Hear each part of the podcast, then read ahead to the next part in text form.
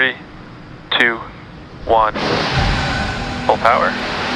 And liftoff. There need to be things that excite and inspire people. Yeah. You have to be, you know, reasons why you get up in the morning. It can't just be solving problems. It's got to be, yeah, something something great's going to happen in the future. Well, first of all, I'd say I actually feel fear quite strongly. Um, so it's not as though I just have the absence of fear. I, I feel it quite strongly. Um, but there, are just times when something is important enough, you believe in it enough that you, you do it in spite of the fear. There's always a chance of failure. So I think it's important that you really like whatever you're doing. Uh, if, if you don't like it, life is too short. And, and, and also, if, if, you, if you like what you're doing, you think about it even when you're not working. I mean, it'll just, it, it's, it's something that your mind is drawn to. Um, and, and if you don't like it, you, you just really can't make it work, I think. When you're building something new, there's going to be mistakes. Um, and it's important to, to recognize those mistakes, acknowledge them, and take corrective action. Um, and the success of a company is very much more about how quick are you to fix the mistakes, not will you make mistakes. And if you see the difference between a startup that is successful and one that is not, and it's because the successful one, they both made mistakes, but the successful one recognized the mistakes, fixed them very quickly, and the, the unsuccessful one tries to deny that the mistakes exist. You know, a lot of life in general, in any job, there's like you have to do your chores. I think to be successful at almost anything, you can't, it, you have to do the tough stuff and as well as the enjoyable stuff. You have to do the boring stuff as well as the non-boring stuff. Um, and if you don't do your chores, then bad things will happen. But if they don't do the things that they don't like to do, then the company will be in trouble. Like you have to, t- you, you basically, like it's more fun to cook the meal than to, to, to, to clean the dishes. Okay, but you need to clean the dishes. You need to do both. yes, you need to do both, exactly. Now is the time to take risk.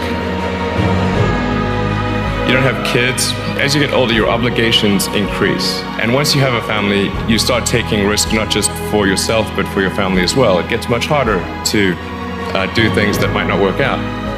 Um, so now is the time t- to do that. Uh, before you, before you have those obligations. So I would, I would encourage you to take risks now. Do something bold. Um, you won't regret it. When starting SpaceX, I thought the odds of success were less than 10%. Um, yeah, same with Tesla. I thought you know, the odds of a car company succeeding were extremely low. And I just accepted that actually probably I would just lose, lose everything. Um, but that maybe we would make some progress. If we could just move the ball forward, even if we died, maybe some other company could pick up the baton and move and keep moving it forward.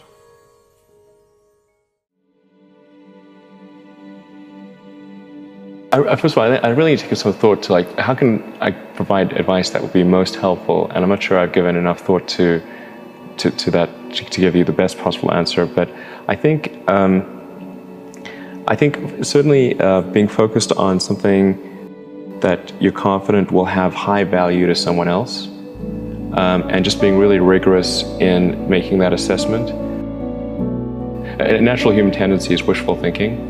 Um, So, a, a challenge for entrepreneurs is to say, well, what's the difference between really believing in your ideals and sticking sticking to them versus pursuing some unrealistic dream that Right. doesn't actually have merit? And it's it's that is a it, that is a really difficult thing to to tell. You, can you tell the difference between those two things? You Right. know? So you need to be sort of very rigorous um, in, in your self uh, self analysis. I think certainly extremely tenacious uh, and um, and then just work like hell. I mean, you just have to put in, you know, 80 hour, 100 hour weeks every week. That, that, all those things improve the odds of success. Okay. Um, Great. I mean, if, if, if, if other people are putting in 40 hour work weeks and you're putting in 100 hour work weeks, then even if uh, you're doing the same thing, you know that you, you will achieve in four months what it takes them a year to achieve. The, I, one of the biggest mistakes people generally make, and I'm guilty of it too, is wishful thinking. You know, like you want something to be true, even if it isn't true. Um, and so you ignore the things that, uh, you, you ignore the real truth because of what you want to be true. this is a very difficult trap to avoid.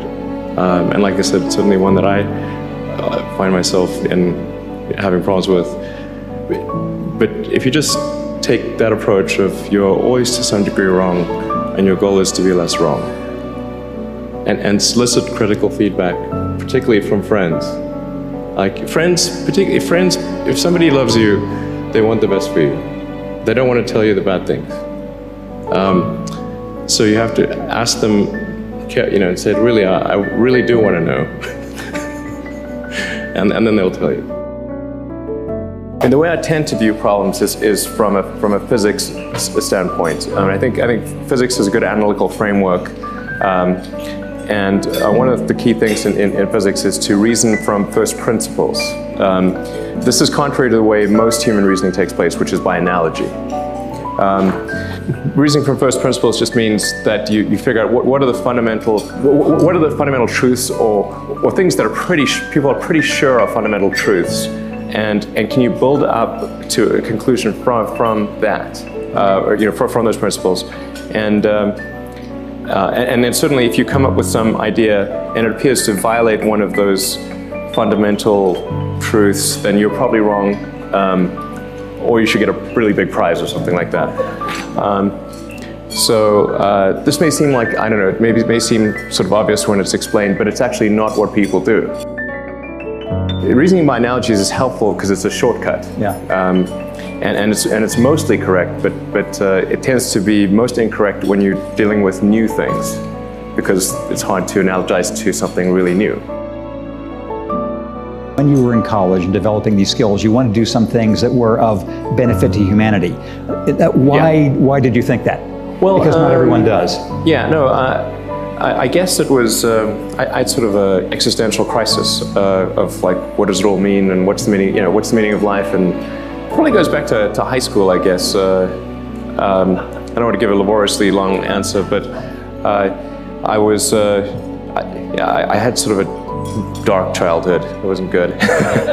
um, probably partially brought on by, by, by, reading some of the philosophers. Like, don't, don't ever read Schopenhauer and Nietzsche if you're 14. It's, it's not good. Um, I was just trying to find, figure out what, you know, what does it all mean? And um, when I read The Hitchhiker's Guide to the Galaxy, which I think is a great work of philosophy, um, th th that sort of highlighted the point that very often the, the issue is understanding what questions to ask. And if you can properly frame the question, then the answer is the easy part. Um, so I thought uh, things that uh, expand the scope and scale of human consciousness um, and allow us to better ask questions and, you know, and, and, and achieve greater enlightenment, those are good things. And so that's sort of what, what, what can we do that's going to um, most likely lead to that outcome.